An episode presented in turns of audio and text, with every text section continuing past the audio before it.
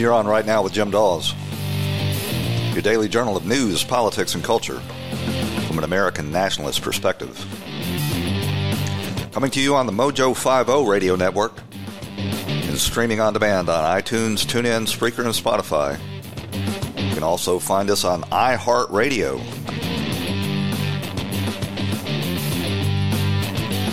Follow me on Twitter at Right Now Jim Daws or shoot me an email at rightnowjimdaws at gmail.com.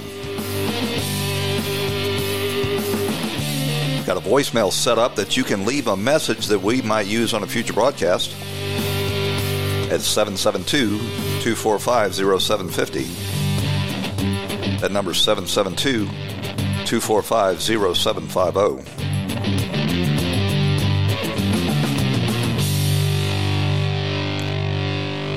Well, we have entered uh, a new phase in this conflict with Iran where they seem determined uh, to pro, uh, provoke a direct conflict with the United States. Uh, obviously, we have been engaged in heavy sanctions on them since President Trump backed out of the disastrous nuclear deal that Obama administration had uh, agreed to. It was really a treaty that never was um, ratified by the Senate as required by the Constitution. It was um, the uh, the former senator from Tennessee, uh, whose name escapes me right now, that allowed that to happen. He was chair of the uh, Foreign Affairs Committee in the Senate and agreed, authored some legislation actually that enabled the Trump administration to enter into a disastrous deal that would allow Iran to become a nuclear power with a full complement of intercontinental ballistic missiles to deliver the warheads to the great Satan here in the United States. Gave them the power to uh, deliver on their constant threats of death to America. And Trump, uh, to his great credit, saw the deal for what it was, withdrew from it, and offered to renegotiate a, a, a, deal with Iran that allowed them to become a full member of the international community, but not to get nuclear weapons that would allow them to carry forward with their continuing threats to the United States and our allies. And we didn't have to wonder whether Iran was serious about carrying through with these threats they've shown us over the last 40 years, ever since the fall of the Shah of Iran that was uh, foolishly allowed by Jimmy Carter, that they will, in fact, use whatever means at their disposal to attack the United States and its allies, and most especially Israel.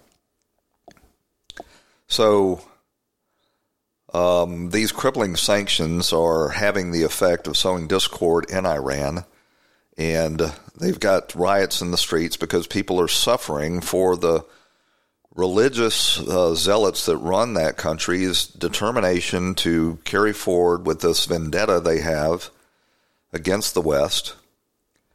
And uh, it has become destabilizing, and so Iran is uh, has for the last well, I'd say four months now, been carrying uh, forward with a, uh, a low level um, conflict against the United States, uh, the other um, nations of the Persian Gulf there, including Saudi Arabia and Iran and Afghanistan.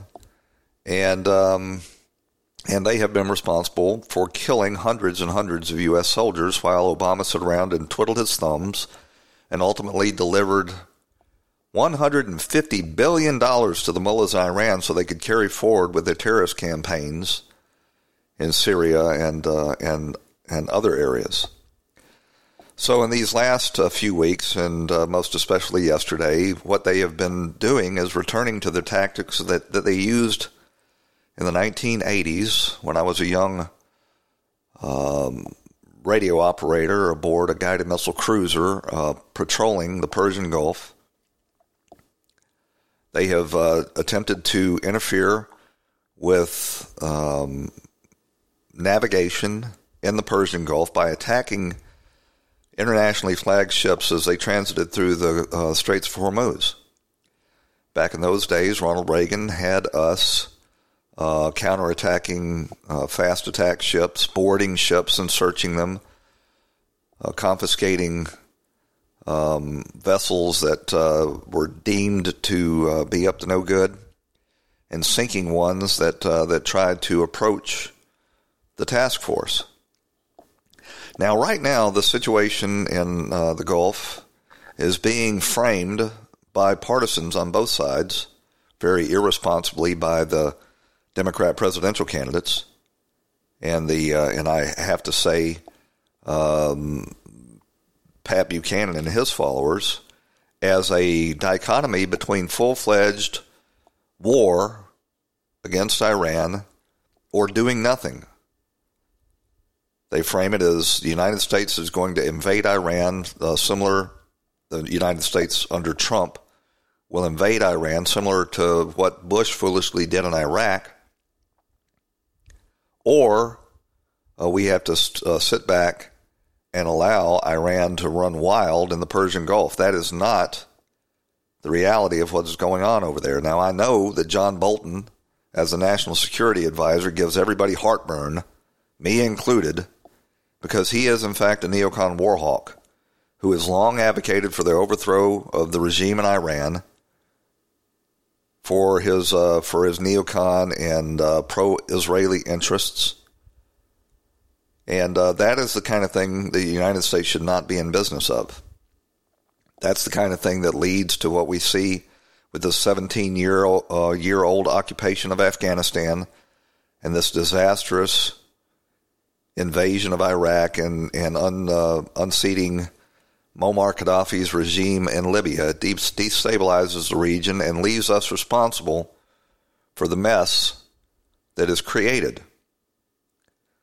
But we don't have to invade Iran to correct their misbehavior in the Persian Gulf.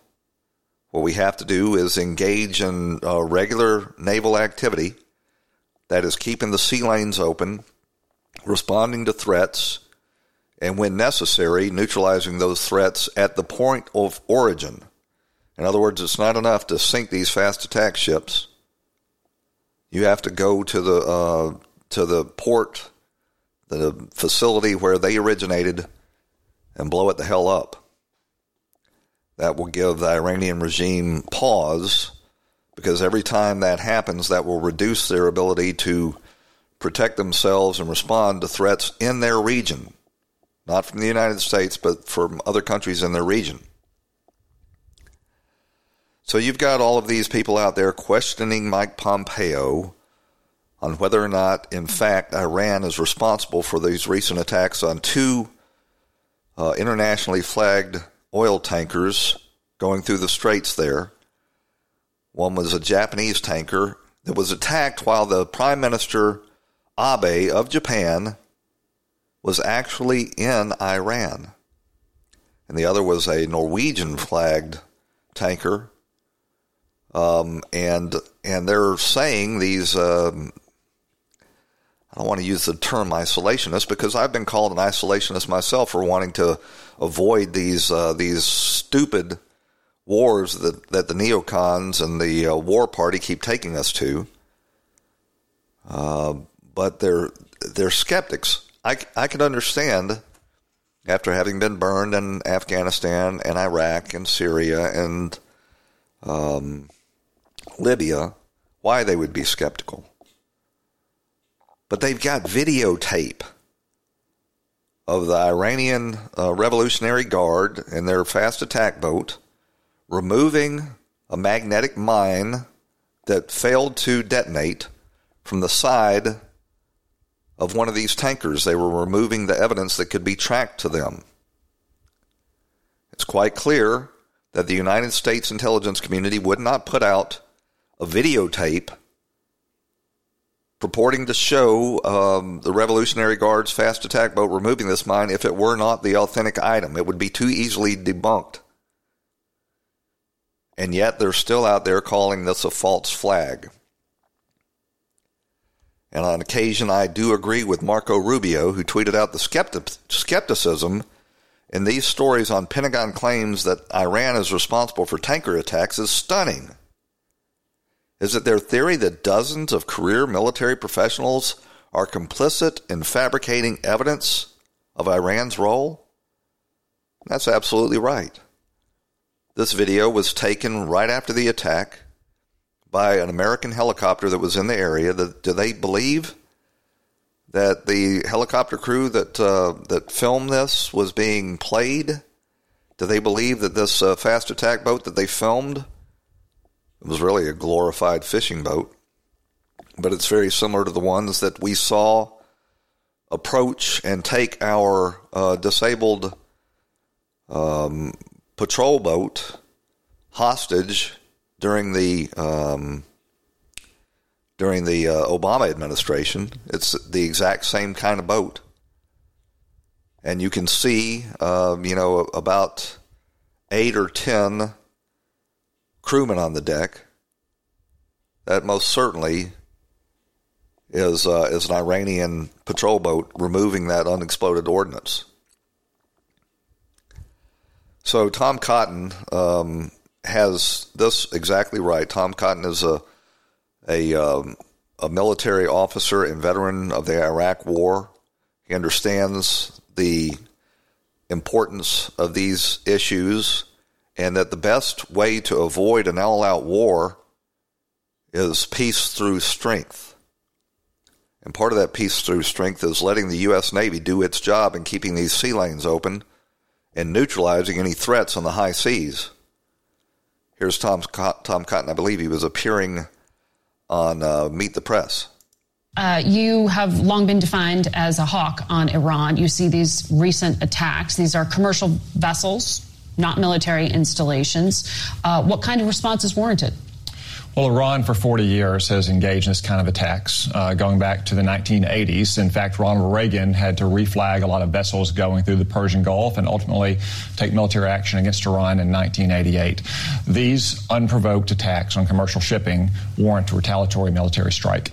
I tell you what, we need to, uh, you know, and, and President Trump has offered to speak and resume negotiations with the mullahs in Iran, and he had. Uh, uh, Prime Minister Abe of Japan deliver that message firsthand, and the uh, the Ayatollahs over there rebuffed the effort.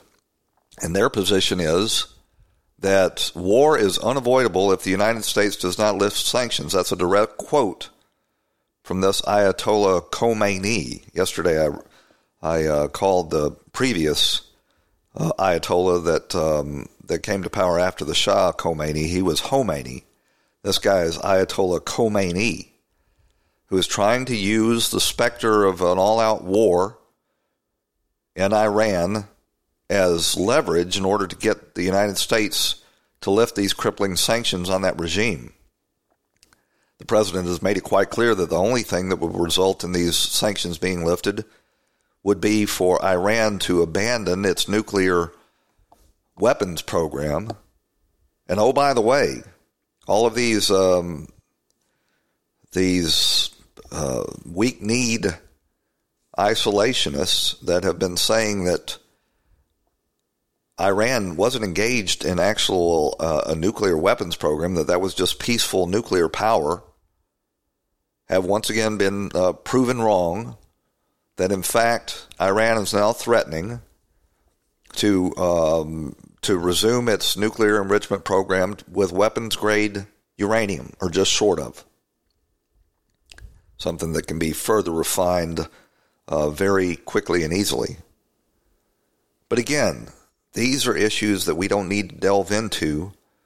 We don't, we don't need to even consider an invasion of Iraq. We don't need to consider uh, any sort of military action on the ground in the theater other than protecting our embassy and embassies and other military installations, of which we ought to be uh, dismantling and removing as soon as possible. But if Iraq or if Iran comes out and challenges the U.S. Navy on the high seas, they are engaging in a provocative action that will, uh, that must, I should say, be retaliated against by sinking uh, the attacking vessel, determining its point of origin, and blowing the hell up, blowing that the hell up as well. No invasion required. So this is a very complicated issue. I do trust Trump's instincts to keep us out of foreign wars at the same time projecting military power and not taking any crap from these uh, religious fanatics that that uh, are holding the Iranian people and the nation of Iran hostage. So I'm going to play you a clip here. This is uh, the Saudi foreign minister on CNN with Wolf Blitzer talking about um, what, in fact, Iran has been up to in, a, in its efforts to provoke the United States and uh, and get these sanctions lifted. We have uh, no reason to disagree with the Secretary of State. We agree with him. Iran has a history. I played those out of order. I kneed to play uh, Pompeo first. This is Mike Pompeo after these most recent attacks. Uh, the, this is the case Pompeo makes that uh, all of these weak need, um, I guess I would call them uh, peaceniks, are, are questioning. This is only the latest in a series of attacks instigated by the Islamic Republic of Iran and its surrogates against American and allied interests and they should be understood in the context of 40 years of unprovoked aggression against freedom loving nations. On April 22nd, Iran promised the world that it would interrupt the flow of oil through the Strait of Hormuz. It is now working to execute on that promise. In early May, the Revolutionary Guard Corps attempted the covert deployment of modified dhows capable of launching missiles. On May 12th, Iran attacked four commercial ships near the Strait of Hormuz. On May 14th, Iran backed surrogates attacked by armed drones struck two strategically important oil pipelines in the Saudi Arabia. On May 19th, a rocket landed near the U.S. Embassy in Baghdad. On May 31st, a car bomb in Afghanistan wounded four U.S. service members, killed four Afghan civilians, and wounded bystanders. Yesterday, Iranian surrogates fired a missile into Saudi Arabia, striking the arrivals terminal of an international airport, injuring 26 people. Taken as a whole, these unprovoked attacks present a clear threat to international peace and security, a blatant assault on the freedom of navigation, and an unacceptable campaign of escalating tension by Iran. Prime Minister Abe made a trip, a historic trip to Iran, to ask the regime to de escalate and enter into talks. Iran's supreme leader rejected Prime Minister Abe's diplomacy today by saying he has no response to President Trump and will not answer. The supreme leader's government then insulted Japan by attacking a Japanese oil, oil tanker just outside of Iranian waters, threatening the lives of the entire crew, creating a maritime emergency. Iran's foreign minister today responded to these attacks. He said sardonically, quote, suspicious doesn't begin to describe what likely transpired this morning, end of quote. Foreign Minister Zarif may think this is funny, but no one else in the world does. Well, it's not funny, and the fact that uh, these um, these peaceniks, um, these weak-kneed Republicans, and these um, these cynical Democrat presidential candidates are questioning whether or not Iran is responsible for this when we actually have videotaped evidence is uh, is really shameful. And um, and this genius, Pete Buttigieg, uh, went on a Face the Nation and uh, and did his part, along with Beto O'Rourke and the others of the Democrat field, in undermining America's resolve in uh, pushing back against Iran when it's uh, when it's engaged in these hostilities on the high seas. There is certainly uh, concern that uh, this is consistent with a pattern of malignant behavior by Iran. What I'm also concerned about is that this appears to be part of an escalation where this. So you'll see what he does is he uh, he does the perfunctory uh, acknowledgement of the obvious that Iran is engaged in malign behavior, and then he turns right around and attacks the Trump administration. Behavior by Iran. What I'm also concerned about is that this appears to be part of an escalation where this administration might be leading us on a path to war that could get away from this White House very quickly. Uh, look, it, it is nothing new for Iran to be acting in destabilizing ways in their region. We see it quite a bit. Uh, the question is, what are we going to do to make things more stable before the situation becomes uncontrollable? So, what would you? Well, I can tell you what we do. We do exactly what this uh, this administration's doing. It uses economic sanctions to try to get Iran to abandon its nuclear program. And the next thing it uh, should do, and I believe will do under Trump, is start sinking these um, these Iranian vessels in the Persian Gulf when they approach our, our naval task force because they have proved that they are hostile combatants. Yeah. Well, first of all, engage our allies. Uh, we are not alone. At least we shouldn't be acting alone. And if we want to see stability in the Middle East, we should be engaging with our partners there, as well as allies like our European partners, who are such an important part of the Iran nuclear deal. Oh, my God. Well, first of all, we are actively engaged with our allies in the Persian Gulf. We are totally operating hand in glove with Saudi Arabia and Qatar and the United Arab Emirates and the other um, nations and the uh, Gulf nations. And as far as making common cause with the Europeans, if we wait around for Europe to grow a spine or a pair, we'll be waiting around forever.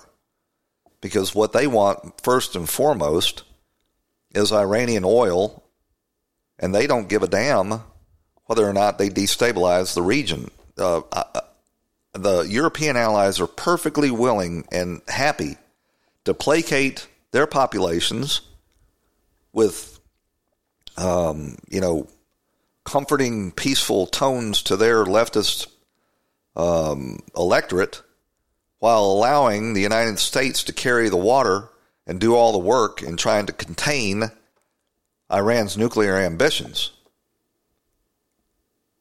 It's really quite disgusting.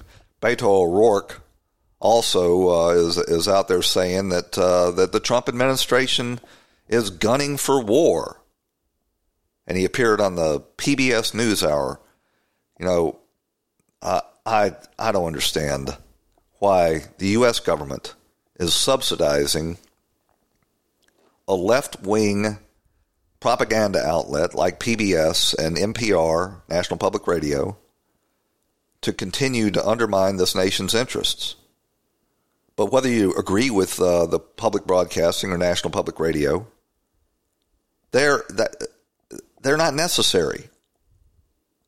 Why why is the United States taxpayer on the hook for subsidizing reportage that actually is against the national interests. So O'Rourke goes on with uh, Judy Woodruff, says, I understand the nostalgia. Uh, where is it? I'm sorry. Oh, I can't find it. Let's see. Here we go. O'Rourke accused the Trump administration of gunning for war in Iran. Hours earlier, Secretary of State Mike Pompeo shared a U.S. intelligence assessment that blamed Iran for the second tanker strike in the Gulf of Oman. O'Rourke suggested that the American conflicts with Iran can and should be resolved peacefully and with diplomacy with help from our allies. Well, we're doing that, and Iran is striking out. He's quoted as saying, I want to make sure that we rejoin our partners and friends that this president has turned his back on so we can achieve our foreign policy goals in the Middle East. But you know, our first foreign policy goal in the Middle East is to stop Iran from uh, from lashing out and attacking the uh, lanes of shipping there in the Persian Gulf. These candidates should be uh, supporting this administration, speaking with one voice, but instead they're doing like they always do and undermining America's interests. Got to run out to a break. We're gonna you're gonna hear two commercials, and then we'll be right back. We're gonna talk about the latest developments on the uh, the border right after these messages on right now with Jim Daws.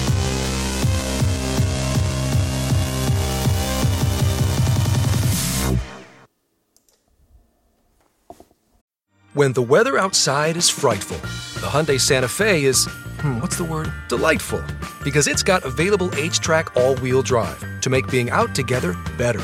Enter for your chance to win the newly redesigned Santa Fe, packed with all the jingle bells and whistles you need to go dashing through the snow together. To enter, visit Amazon.com slash Hyundai or scan the QR code on specially marked red and green Amazon boxes. No purchase necessary. Call 562 314 4603 for complete details. When the weather outside is frightful, the Hyundai Santa Fe is, hmm, what's the word? Delightful. Because it's got available H-Track all-wheel drive to make being out together better. Enter for your chance to win the newly redesigned Santa Fe, packed with all the jingle bells and whistles you need to go dashing through the snow together. To enter, visit Amazon.com slash Hyundai or scan the QR code on specially marked red and green Amazon boxes. No purchase necessary. Call 562 314 4603 for complete details. And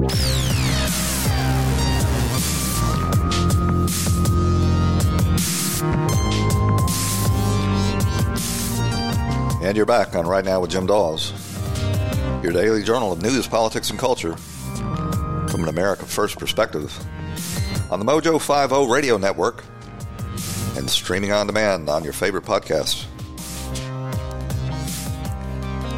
Well, yesterday, the New York, I'm sorry, the Washington Post published about a 3,000 word article titled The American Dream is Turned into Hell in Test of a Deterrent. Juarez scrambles before U.S. dumps thousands of migrants. So now we're dumping migrants in Mexico, the same migrants that were being allowed by Mexico to transit 2,000 miles through its uh, country from its southern border to the United States border, where they uh, they waltzed in and set up house in the United States. And this article in the New York Post is absolutely disgusting. It goes on and on with this sad story about how these poor towns on the border in Mexico are being overwhelmed now that Mexico's agreed to accept these migrants that have applied for asylum in the United States while they await their hearing. Excuse me. And I don't recall ever seeing the Washington Post or the New York Times or any of these other left wing outlets uh, give such a heart rending version of what's happening to American cities across this nation that are having thousands and thousands, tens and hundreds of thousands of these illegal aliens dumped upon them. But they go and they interview, you know, relief agencies and government agencies, and they talk about what a strain these migrants that, Mex- that Mexico allowed across its southern border, what a strain they're putting on local resources. And the clear subtext of all of this is that the United States is heartless for forcing Mexico to house these migrants while they wait for their asylum hearing, and what they should do is just let them in and turn them loose on American cities instead. It's really unbelievable. Goes on and on about these poor migrants that were planning on coming into the United States and getting work permits and food stamps and free health care and housing assistance and all of these other benefits. Now that dream has been dashed and they're being forced to wait in Mexico where the benefits are not nearly so generous. Cry me a River United States has a legal um, pathway to immigrating to the United States, and we accept more immigrants every year than all of the nations in Europe combined. Combined. But we're the the giant, um, you know, relief valve for all of the third world, and it's not just Mexico and South America now. We've got record numbers of African migrants showing up at the Mexican border that have spent thousands and thousands of dollars to come in from the Congo and Angola and other uh, other African nations. They're flying into Ecuador. No, Venezuela. They're they're they're flying into Ecuador. That's right. They're flying into Ecuador because no visa is required for them to do so, and then they're they're transiting up through Central America through Mexico, showing up at the southern border and claiming asylum. Whereupon they're promptly they have been until now promptly released into the United States. They go up to uh, Portland, Maine, and Lewiston, Maine, and uh, areas around Minnesota to suck off the teat of the taxpayer, where they know they'll get housing assistance and food stamps and work permits and all sorts of other goodies. Why would they even ever bother trying to immigrate legally? Why would they wait in a queue for their opportunity to, to immigrate legally when they know that the Democrats have set up a de facto open border that they can just waltz through and begin enjoying the uh, the the many benefits that are set up by these relief agencies for asylum seekers. They're wrecking our hospitals, they're wrecking our schools, they're crowding our jails. They're committing crime. They're totally unvetted, unscreened. They may be carrying Ebola or other third world diseases. Do you think it's just a, a coincidence that at the same time of these unprecedented numbers that are flooding across our border, we're starting to see diseases that were thought to have been eradicated in the United States? It's so irresponsible, it's just breathtaking. And the Democrats are determined that this is going to continue to happen for two reasons. One, they want to displace the traditional American voter so that they can have a third world voter that uh, that wants more government benefits. They want to install Marxist socialism, and they see changing the electorate as a means toward that end. And two, they want to deny Trump a uh, an ability to deliver on his campaign promise to secure the border. And if you complain about the crime they're committing or the disease they're carrying or the the wages they're suppressing or the damage they're doing to your schools or hospitals, well you're just a racist. How dare you complain that these illegal aliens should not be here? At a recent uh, town hall with Julian Castro. He is a open border zealot running for uh, the Democrat presidential nomination. I think he's got about five percent right now. A, um, a, a voter stood up and asked him, "Well, what about the crime they're committing? Shouldn't shouldn't we at least deport the ones that commit crime?" Here's her question and Castro's response. Um, so I personally have had my social security number used by an illegal immigrant. He was caught and then released on his own recognizance, never to be heard from again. Um, my question is, would you be willing to penalize offenders taking advantage of Americans by having them not released if they are known to be illegal? Well, that seems like a pretty basic question. If they're committing crimes when they come here, they come here illegally, they uh, set up house and they begin committing crimes, can we at least deport them? Here's Castro's response.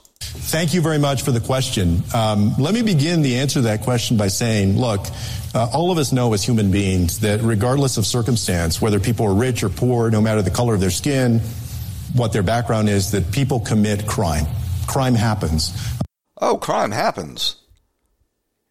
We're not, uh, you know, we're not concerned with the fact that we have failed to vet these people or look, even know who they are. They could be axe murderers, rapists, terrorists we have no way of knowing because they can't process them fast enough. They're just releasing them into the United States to wander around and, and uh, prey on American citizens. And I, always hear this argument well, Americans commit crime too. Well, that's not the question. That's not the issue. We can't do anything about the criminal Americans that are already here. They are citizens and have rights, and they need to be dealt with in the criminal justice system. But part of a sane immigration policy is you don't add to the criminality in your society by importing a new class of criminal. You screen those people and make sure you keep out the criminals. You make sure that people coming here have the ability to support themselves, that they're not carrying disease, and that they're not terrorists, quite frankly, that mean to do this nation harm. Mitch McConnell is trying to get through uh, this this um, relief bill, or he was. They've they've passed this relief bill, and the Democrats stripped out money that was intended to at least allow this administration to deal with the humanitarian crisis on the border that they created.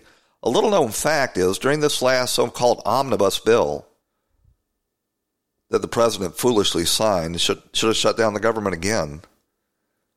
But in that bill, the Democrats put all of these poison pills that said that um, you can't you can't defend the border. If anybody has a child, then anybody that claims or is a potential sponsor of that child or any member of that potential sponsor's household cannot be processed or even investigated by uh, the Immigration and Custom Enforcement Agency. And that is what's prompted this latest flood at our southern border. When when the uh, uh, people traffickers and the human smugglers found out about that, that was just a a signal from the Democrats to these illegal migrants to come one, come all, and that's exactly what they have been doing.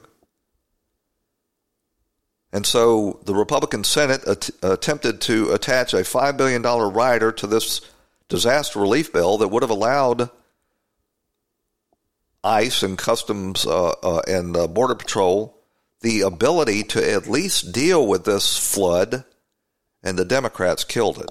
It's a real problem. I, last uh, week or two ago, we passed a, a, a supplemental uh, for the floods, you know, storms, damages right. we had in Puerto Rico and Florida, Alabama, Georgia, Iowa, Nebraska. In the Senate, we wanted to add to it roughly $5 billion the president's requested to deal not with the wall, but just the humanitarian part of the crisis at the border. The Democrats insisted on stripping it out. So I'm going to bring it up freestanding uh, next week and see if they really aren't interested in dealing with this massive humanity that we have to take care of at the border.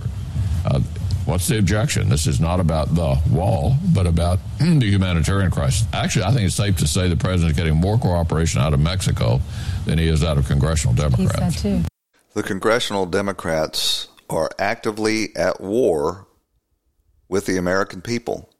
They're trying to replace the current electorate with a future electorate that will guarantee them electoral victory. They're trying to turn the United States into California. If you want your tax dollars to go to pay for health care for the entire world, if you want sky high taxes, high crime, terrible schools, mass um, unemployment, low wages, the highest illiteracy rate in the nation is in California. In a period of 25 years since I, uh, the floodgates were opened to illegal immigration in California, California went the, from the most prosperous state to the state with the highest poverty rate and the most literate state to the state with the highest rates of illiteracy in just 25 years. That's what the Democrats have in mind for the rest of this country and they've they've set up this false narrative that somehow um, families are being separated on the southern border and how cruel that is. Well, let me tell you something. Throughout this nation, hundreds of thousands of times a year, parents and children are separated when their parents are arrested. Why would illegal aliens be treated better than citizens in that regard? So when you're arrested as a citizen and sent to jail, if you have children, they're placed with relatives, and if you're you don't have a spouse to take those children, they will place them with an aunt or an uncle. If there's no relative to place them with, they will place them in foster homes or group homes. These are this is exactly what's going on on the southern border. But to hear AOC and the rest of the lunatic Democrats describe it, this is some sort of concentration camp and crime against humanity happens to American citizens hundreds and hundreds of thousands of times every year. It's a joke.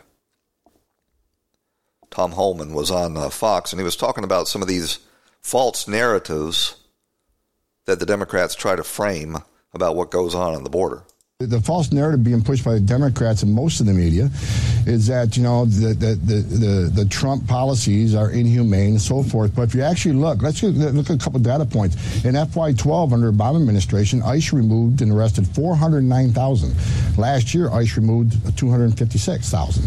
So far more, you know, removals back in FY12. And if you look at, you know, it, I think when they talk about too much enforcement, they're talking about the zero tolerance and family separation. But people need yeah. to understand, again, a false narrative by the Democrats where I was there in, in FY15 when those facilities were built. The, the so-called cages, which I don't call cages, they're large facilities to keep children away from adults. They were built in FY15. You know, uh, uh, separation of family members that weren't relatives was happening in FY15. So again, it's a false narrative. If they really were educated on what exactly this president is doing, look, the data, 89%, 9% of every, uh, 9 out of 10 of everybody ICE arrested this past year were either convicted criminal or were pending criminal charges. The Trump administration is doing a great job. Problem is, we need to get out there and educate the American people on the facts versus the false narrative being pushed by the Democrats and the, in the liberal media. Yeah, no. Well, it's very difficult to go out there and educate the people when you've got 90% of the left wing media uh, spinning these lies and falsehoods. And this uh, recent story in the Washington Post, this so, so sad tearjerker about these poor Mexican cities having to deal with the the problem of their own creating by allowing the uh, these Central American migrants to flood across their southern border is a prime example. The Democrats are bound and determined to destroy this country. And the, the most recent example is the New York uh, state legislature recently passed a bill to give driver's licenses to illegal aliens. Of course, that will have the desired effect of registering these illegal aliens to vote because of this nationwide motor voter registration. And of course, Andrew Cuomo has signed it into law. So now the 265,000 estimated illegal aliens in New York will be added to the voter rolls, further ensuring that the people of New York will never be able to break out of this uh, this Democrat plantation that they've constructed up there. I think that number of 265,000 is probably half of the number of illegal aliens that are actually in New York, but that's uh, that's what they acknowledge. So, in addition to the millions of illegal aliens that are registered to vote in California and Illinois and other of these states where they give illegal aliens driver's licenses. Now we have added New York to the list.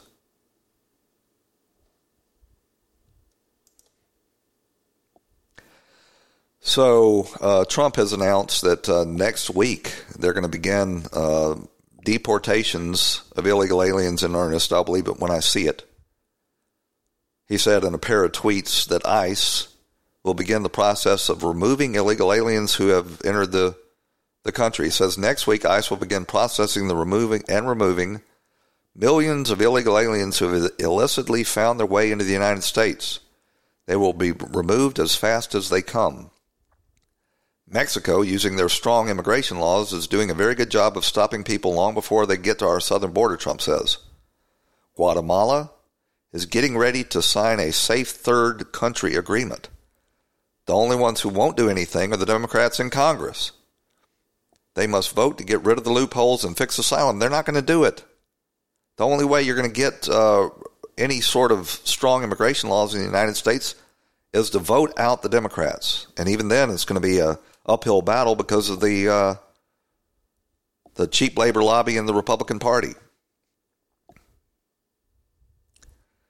So, uh, if Guatemala, in fact, does sign a safe third country agreement, that would be huge uh, because it would require these uh, these migrants coming out of El Salvador and Honduras and these other uh, South American countries once they enter Guatemala on Mexico's southern border to declare asylum there because it is a safe third country and it will scuttle their claims for asylum in the United States.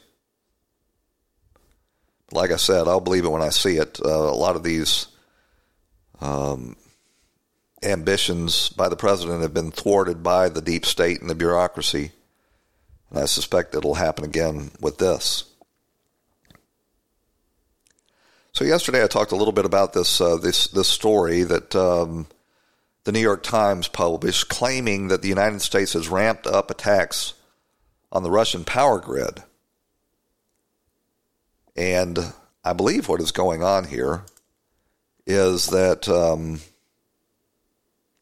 that the deep state that is now being pressed by uh, John Durham to explain itself and the origins of the Russia hoax are planning these stories to try to undermine the administration and basically use their tactic of leaking and lying to uh, to undermine the administration. But um, it appears that the CIA is is running scared in this regard. Last Wednesday, the intelligence community launched its first attack on the Attorney General Bill Barr's investigation into illegal act, its illegal acts and abuses of power during the 2016 election. In a Times article titled "Justice Department Seeks to Question the CIA on Its Own Russia Investigation," the um, IC makes it clear that it's that it fears Barr's investigation of their spying operation on the Trump campaign. The article was obviously written and dictated by the intelligence community sources. They cite current and former American intelligence officials. You can read that to mean John Brennan, James Comey, and Jim Clapper. They're trying to undermine this uh, this joint CIA FBI uh, investigation of their operation. And John Durham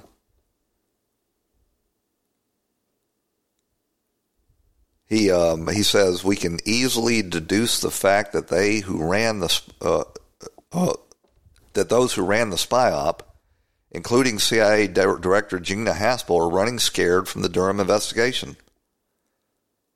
So you got to start with the sourcing of this uh, of this New York Times article. Current and former American intelligence officials.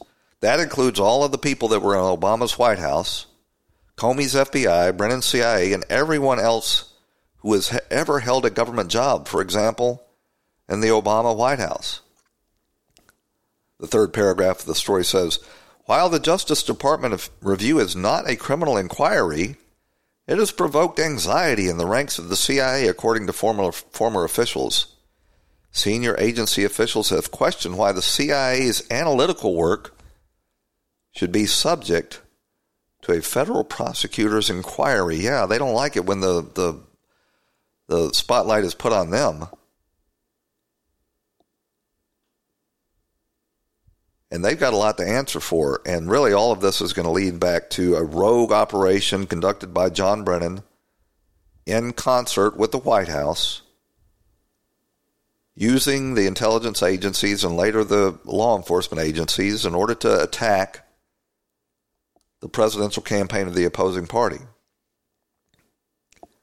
It's pretty damn clear that the Foreign Intelligence Surveillance Act was, uh, these warrants were ginned up by the intelligence community in order to spy on the Trump campaign. And you, you, you combine that with all of these other activities that went on, and you've got what's shaping up to be the exposure of the greatest political scandal in American history. So we're being told again and again that all of these Democratic candidates could beat Trump in the general election. What a joke. What a joke. These are the same pollsters that assured us in the run up to uh, November 2016 that Hillary Clinton was going to beat Donald Trump hands down. It wasn't even going to be close. Now they've trotted out the same cast of characters to tell us that Pete Buttigieg would beat Trump in a general election. And Bernie Sanders would too, and so would uh, Elizabeth Warren, and most certainly Joe Biden would. I don't believe it for a second. Right now, Trump is uh, is getting ready for a rally today in Orlando, Florida, announcing his 2020 presidential bid, and people have been lining up already for uh, for more than 24 hours. In the thunderstorms, hundreds and hundreds of them. Trump has had more people line up, queue up for his announcement rally than Joe Biden can draw to his actual rally.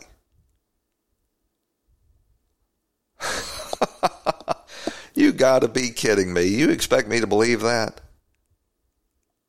You got uh, Joe Biden out there on the trail uh, drawing 85 people to a, a high school auditorium. Trump's got hundreds and hundreds lining up days in advance for one of his rallies. And we're supposed to believe that Joe Biden would beat Trump in a general election. It is a joke. I've got a clip here. This is a, a reporter for Bill Mitchell's um, webcast, America's Voice, outside of the uh, Amway Center in Orlando. Good morning, America's Voice. We are here live at the presidential rally today. As you can see, there are people already lined up. It's 8 o'clock in the morning. It's 80 degrees out. These people are ready to suffer through the hot weather. And at 1 o'clock today, we're going to have some major thunderstorms. But these folks camped out yesterday. They stayed through thunderstorms. They're going to stick it out again today. These doors to the Amway Center, they're not opening until 4 o'clock. So these folks are in it for the long haul. It's the same thing we saw in 2016. Trump filling up arenas, three and four rallies a day. Hillary Clinton couldn't draw 200 people. They, they would have to take Hillary Clinton's uh, attendees and put them behind her to give the illusion that there was a crowd there. They didn't dare turn the cameras out into the crowd because you would see a, a, a, empty auditorium. She played the empty auditoriums again and again, and Joe Biden is doing the same thing. And Joe Biden was supposed to be the big gun for the Democrat Party that they were going to bring out to uh, take down Trump. His big uh, draw to the Democrats is he could beat Trump. Well, turns out he can't even beat Elizabeth Warren, who has overtaken taken him in the polls in Minnesota and Elizabeth Warren is uh, is going to be the next big thing for the media to to promote. Elizabeth Warren, she's got a plan for everything. That's their line. She is uh, putting out position papers, and she uh, she's got a position for everything. Well, I can distill down what her position on everything is. More free stuff.